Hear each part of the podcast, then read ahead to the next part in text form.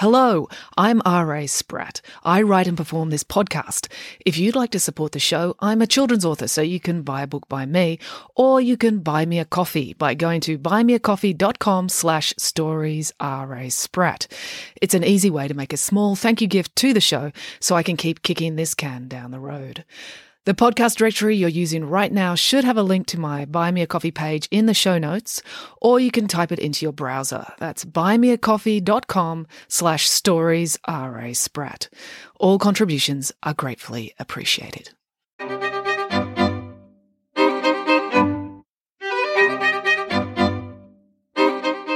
Hello and welcome to Bedtime Stories with me, R.A. Spratt. Okay, so today we're going to be doing the story of Tom Thumb, as told by Nanny Piggins. Here we go. It was late, and the children should have been in bed, but they were too full of adrenaline to fall asleep. You see, it was report card day. This was always a high energy day in the Green household. At least it had been since Nanny Piggins had come to live with them. Nanny Piggins believed that it was wrong for a government institution to send secret letters to parents reporting on their child's behaviour. She considered it tantamount to espionage and snitching. So, as a point of principle, she never let Mr. Green see any of the children's report cards. At least, not their real report cards. She did allow him to get a glimpse of a fake report card made out of peanut brittle one time. But aside from that one occasion, she always went to great lengths to make sure that the reports were removed from the letterbox and destroyed before he knew they had arrived. This was harder than you might think, because Nanny Piggins often destroyed Mr. Green's mail, either to punish him for irritating her, this happened most days, or so he'd never find any written complaints about her behaviour. The man at the health food store had been writing to Mr. Green weekly, begging him to stop her from yelling boo every time she walked past his store. The children actually got very good report cards, solid B plus averages. They might have got A's in history if they hadn't been taught so much of that subject by Nanny Piggins herself, and her accounts so rarely aligned with the official written record.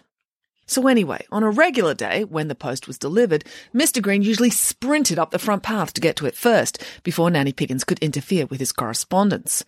But on this day, when she knew the reports were coming, she went to even greater lengths to thwart him. Three blocks away, she'd intercepted the postman and bribed him with a sticky date pudding to lend her his uniform and delivery bicycle. Then she got the retired army colonel from around the corner, who was deeply in love with her, to pretend to be the postman and deliver a fake letter. Mr. Green had snatched up his letter and run back into the house. If he'd had any common sense, he'd have realised it was a fake, because why else would the Queen of Denmark be writing to him for tax advice? But Mr. Green had no common sense, so Nanny Piggins knew she would get away with it. As a result, when the report cards were put in the letterbox, Mr. Green didn't realise they were there. He was too busy looking up grovelling adjectives in his thesaurus for his return letter to the Queen of Denmark. Now that the report cards were in the letterbox, Nanny Piggins couldn't destroy them herself. That would be wrong, and being wrong was against her principles. But she had spent six months training fifty garden snails to eat letters. She now released these snails into their new home, the letterbox. If snails could squeal with delight, they would have done so as they tumbled onto the delicious report cards. But what if father finds out? asked Michael. If the snails eat the report cards, that's not my fault, said Nanny Piggins. It's Darwinism. Survival of the fittest. The report cards weren't destined to survive if they weren't fit enough to fight off a few snails. Fifty snails, amended Michael. I could have trained sixty or a hundred, said Nanny Piggins, but I wanted to give the reports a sporting chance. Now what shall we do to celebrate? Um, said the children. Fortunately, the choice was made for them, because at that point, an ice cream van drove past the end of the street. So, of course, Nanny Piggins leapt onto the bicycle, ordered all three children to jump on the handlebars, and she took off after it. Chasing an ice cream van is not an easy task when you're a four foot tall pig with one foot long legs. The ice cream van had tried to outrun them because Nanny Piggins always abused the ice cream van driver for the stinginess of the chocolate in his chocolate dipped cones. But as he was swerving to avoid a blow from her handbag, he hit a fire hydrant.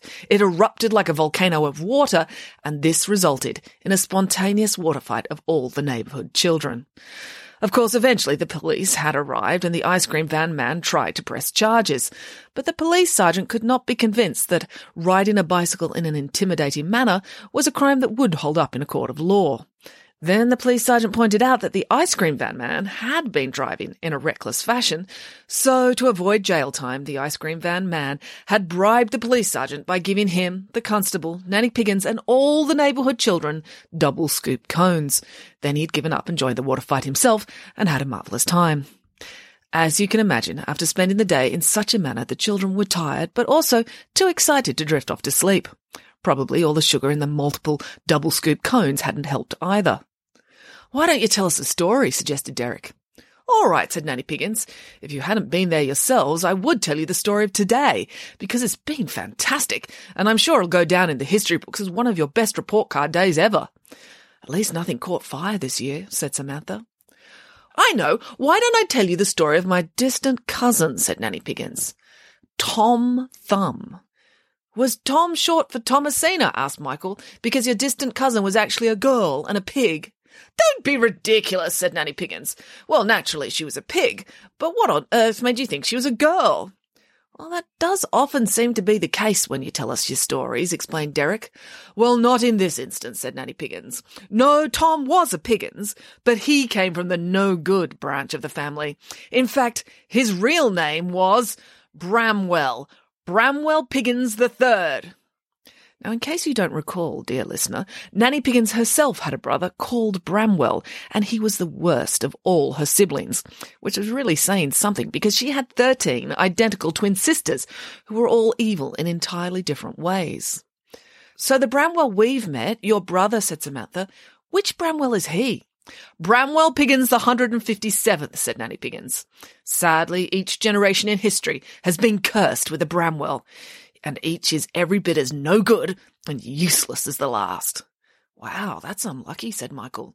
Luck has nothing to do with it, said Nanny Piggins. It's genetics. It's the deoxyribose nucleic acid in their chromosomes. It forces them to be useless wastrels from the day they're born. So how come this Bramwell was known as Tom Thumb? asked Samantha. Oh, he had to change his name, said Nanny Piggins. He'd forgotten to return a library book, and the librarian was hunting him down.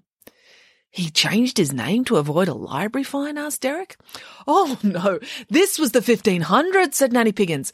Books were handwritten in beautiful calligraphy by monks back then, which meant they were worth a lot more money.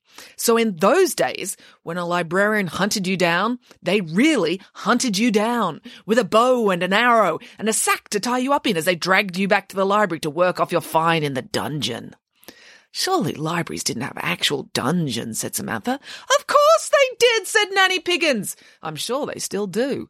Where do you think they imprison the people who fold over the corner of the page to mark their spot? I don't think they're allowed to do that, said Samantha. Huh, said Nanny Piggins. You have a good listen next time you're in the library. If you hear the muffled sound of moaning, that's some poor soul who got caught dog-earing a copy of Pride and Prejudice. Gosh, said Michael. Anyway, if you've all done enough interrupting, said Nanny Piggins, I'd better start my story. It all began with Tom's mother. A delightful woman, a former snake charmer, you know. Snakes would do whatever she wanted them to because she always paid them the most charming compliments. But when she retired from the circus, she fell on hard times, and she was dreadfully lonely. She longed to have a child of her own to keep her company.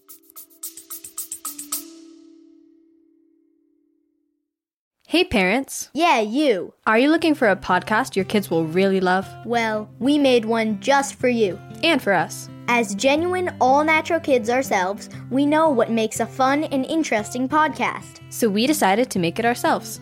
Every show is packed with interviews, stories, and on the ground reporting. We have interviewed everyone from scientists to Grammy Award winning musicians to NFL quarterbacks. Listen to Wild Interest wherever you get your podcasts. One day, a fairy came to the door, probably looking for teeth. Fairies are always on the lookout for teeth. They're supposed to only take teeth that have fallen out already, but some more immoral fairies are not above knocking them out themselves. Nanny Piggins, I don't think that's true, said Michael. I've never actually seen it happen, conceded Nanny Piggins, but I'm always on the ready to slap a trotter across my mouth, just in case when I see a fairy coming. Anyway, Tom's mother had a nice cup of tea with the fairy, and she started telling the fairy all about her troubles, as you do when you're dreadfully lonely. It turned out this fairy was one of the good ones. She was so grateful for the lovely cup of tea, she said, Don't worry, love, I've got just the thing for you. For 50 cents, you can buy this poppy seed. Fifty cents for a poppy seed, cried my great aunt. That's not a very market appropriate price. Trust me, said the fairy, it's a bargain because you'll get something much better. You'll get the child you've always longed for. Well, that does sound good, but I don't have fifty cents, said my aunt. What will you give me for? My aunt searched in her pockets and dug out an old button, a toothpick, and one cent. Oh, I'll give you a much smaller baby, said the fairy. Well, that'd probably work out better, said my aunt. A baby that's a fiftieth of the size of a regular baby would be much easier to make clothes for, and I wouldn't have to buy a bed for them. I could just stuff them in a matchbox. Okay, deal. So the fairy gave her the single poppy seed and told my aunt to plant it in the garden. This seemed like an odd way to create a baby, said Nanny Piggins, but it was a fairy tale, so my aunt decided to ask no follow up questions. She planted the poppy seed, and the next morning, when she went to check on it, it had already grown to a full size plant and there was a flower bud. Then, right in front of her eyes, the bud opened and a tiny little baby boy was revealed. Crikey, said my aunt. That went better than I expected. So she took the boy in and looked after him and loved him dearly. Unfortunately, being a Piggins who does everything to extremes, she may have loved him too dearly, because the boy grew up spoiled and lazy, as so many Bramwells do, and he was totally incapable of resisting a dessert. So are you, Derek pointed out. Yes, but I am four foot tall, said Nanny Piggins. My appreciation of fine dining does not have so much potential for disaster. What do you mean? asked Samantha.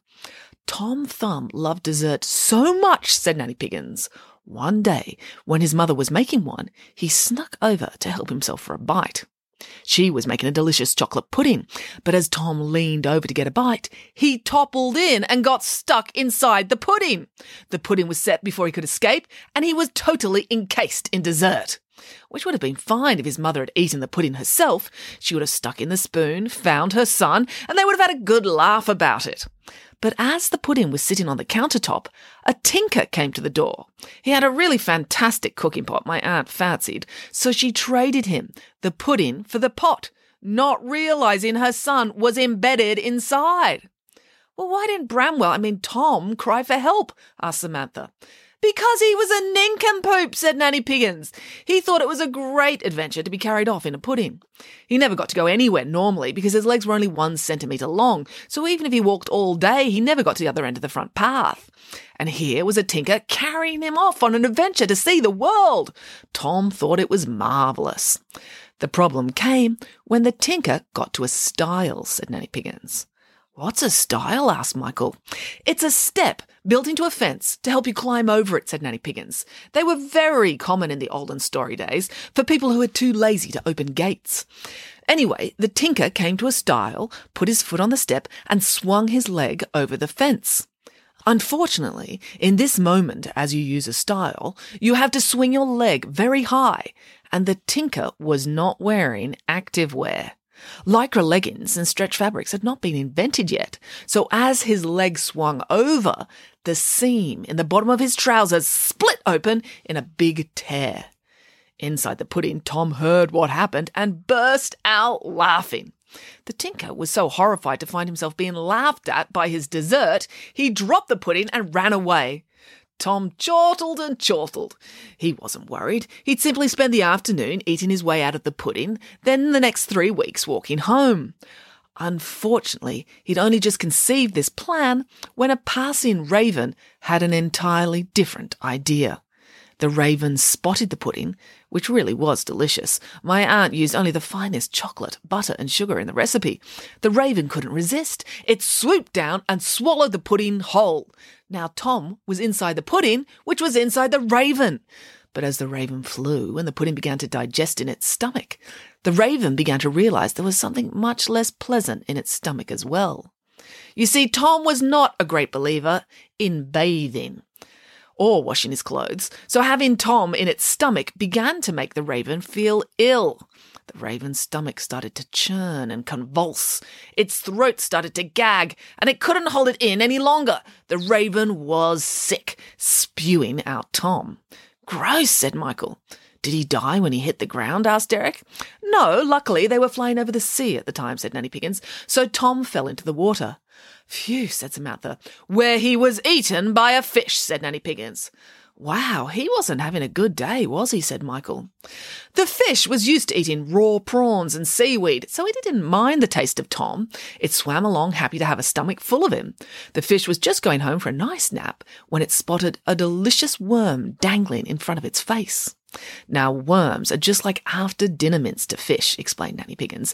The perfect way to end a meal. So without thinking, the fish opened its mouth and swallowed the worm not realizing that the worm was attached to a fishing hook, which was attached to a fishing line, which was being held by a fisherman.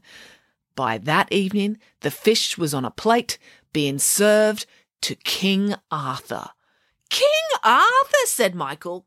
The King Arthur, king of all the Britons, asked Derek. Yes, said Nanny Piggins.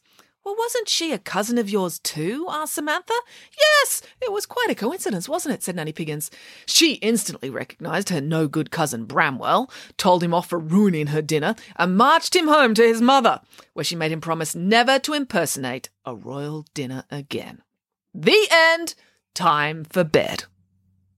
Okay, well, that's the end of that story.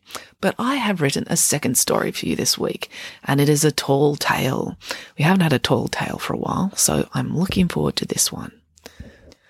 A tall tale about haircuts and ninjas. Mum and Tammy were walking into town. They didn't talk as much as they used to. Tammy was getting older and more reticent, and Mum had a lot on her mind with work. They'd been walking in silence for some time. They cut through the gardens as they always did on the way to the shops, where there were some older teenagers playing with a football.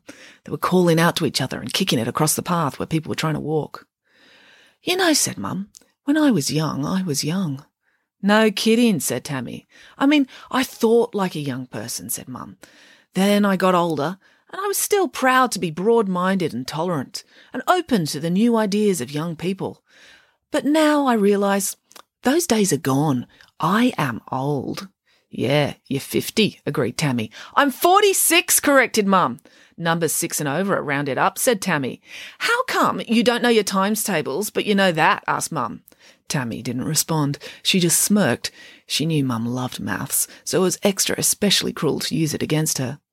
Anyway, said Mum, my point is, I'm old now. I know it. Not just because of my age, which is 50, added Tammy. Mum ignored her. I know I am old because I can't keep up with the new ways of thinking, said Mum. You're racist, said Tammy. I am not racist, said Mum. You're homophobic, said Tammy. I am not homophobic either, said Mum. I'm intolerant of the haircuts of teenage boys, said Mum. I see them and I have an overwhelming urge to give them a haircut. Mum was actually quite good at cutting hair, so this wasn't as random as it sounds. I thought you liked mullets, said Tammy. I do like the irony of mullets, said Mum, but mullets are only the starting point. Every year, teenage boys find a new and bizarre way to have hair that looks dreadful. Mullets can look nice. Ugh, said Tammy. They can, said Mum. Dreadlocks can look nice, but somehow, whatever they pick, teenagers make it look dreadful. I think it's the haircut combined with the awkwardness and the pimples. I don't like the reality of it. And they don't have to look at their ridiculous heads. They're just walking eyesores. Uh huh, said Tammy. You know, I could bring my hair clippers down to the garden, said Mum, hide in a bush, then, when a teenager walks by, leap out and cut his hair. Mum had a black belt in Hapkido, so she didn't just have the hairdressing skills to accomplish this.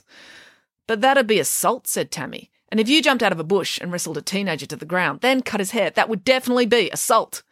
Well, yes, technically, agreed Mum, and it would probably be a bad look for a children's author to start assaulting teenagers. But what if I gave them haircuts so good that when I showed them the vast improvement, they'd instantly forgive me for the assault part? That would have to be a really good haircut, said Tammy. Well, it couldn't be any worse, said Mum. Plus, you'd get in trouble with their mothers, said Tammy. No, the mothers would be deeply grateful, said Mum. In fact, mothers would be begging me to leap out and cut their son's hair. They'd be texting me to tell me they were on their way and telling me which bush to hide in. They might even pay me. I'd be able to quit my job. Uh huh, said Tammy. I still think you'd get in trouble. Oh, oh, oh, said Mum. Not if I hid my identity with a costume. I could be a superhero, just like those Marvel movies you like. Iron Man saves the universe, said Tammy. He doesn't give people haircuts. Ah, but if he had given everyone haircuts, said Mum, maybe he wouldn't have had to have saved the universe. It's the broken windows theory. Police departments have found that if you police all the small crimes, it reduces the amount of serious crime. So you're going to save the planet by cutting hair, said Tammy. Every generation needs a hero, said Mum. I am prepared to take on the challenge. I'm prepared to be the haircut ninja. You know, the teenage boys will just run away, said Tammy. Well, that's a good thing too, said Mum. Teenagers spend too much time on their devices and looking at screens. So if they're running away from middle aged ladies with hair clippers, that will be giving them much needed exercise and fresh air. So only fast people will have terrible haircuts, said Tammy. No, said Mum, because they'll be running all the time, they'll be sweating all the time, so they'll want a nice short haircut. It'll never work, said Tammy. And I could use drones, said Mum. Drones with clippers attached. I'd operate them from a remote location so as to evade the police. The drones would roost in trees, then swoop like magpies as teenagers ran past. Why not just train actual magpies? said Tammy. Oh, that's a good idea, said Mum her eyes lighting up as she thought about it. But how would they hold the clippers? Magpies don't have opposable thumbs. Well, you could gaffer tape the clippers to their feet, said Tammy. Oh, no, that'd be cruel, said Mum. I can't be cruel to magpies. But you can be cruel to teenagers? asked Tammy. Of course, said Mum. People like birds. Well, they do the 11 months of the year when magpies aren't dive bombing their heads. But no one likes teenagers largely because of their haircuts. You see, it's a vicious circle. I have to break the cycle. They'd all just start wearing bicycle helmets, said Tammy. Gosh, you're probably right, said Mum. I hadn't thought of that. Teenagers are so devious. And they'd get clear plastic ones, so you'd still be able to see their haircut through the helmet, said Tammy. Ugh, said Mum. So it'd be a terrible haircut, and they'd have hat hair. You'd better stick to writing children's books, said Tammy. Ugh, I suppose so, said Mum. You like writing children's books, Tammy reminded her. Yes, agreed Mum, but it so rarely involves wrestling, and I have so much pent up rage from pretending to be polite to librarians. I know, Mum, said Tammy. Do you want to go to the bookshop and laugh at all the books on the remainder table? Mum smiled. This always cheered her up. Okay, she said. And that is the end of the story. So we'll leave it there, but now just a few reminders about all the things that are coming up on the 18th of December this year, I'm going to be doing Christmas stories with R.A. Spratt at the Glen Street Theatre in Sydney. Uh, so go and check out the Glen Street Theatre's website if you would like to buy tickets. There's still a few left Oh, by a few. I think it's 79 from today. And if you are in Melbourne, you can get tickets to the official launch of Friday Barnes 11 Last Chance. And that's going to be taking place in the Theaterette at the State Library of Victoria, which is a very posh and impressive building. So come along and see me there. You can get tickets for that at eventbrite.com. Uh, both of these things you can find through my Instagram page or my website or my Facebook page. Um, and my website is raspratt.com. And my Instagram is at raspratt and my Facebook is also at raspratt.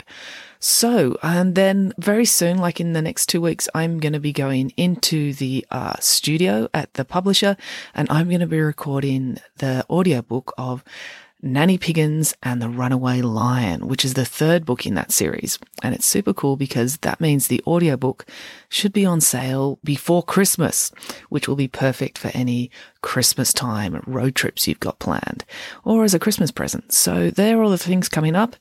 Um, I think that's it. And um, people are complaining about me not doing shows at their cities, but I literally I'm looking around my desk and I have post-it notes everywhere of theaters in all different cities that I'm trying to book for Christmas time next year. I'm trying to find a theatre in Brisbane and a bigger theatre in Melbourne.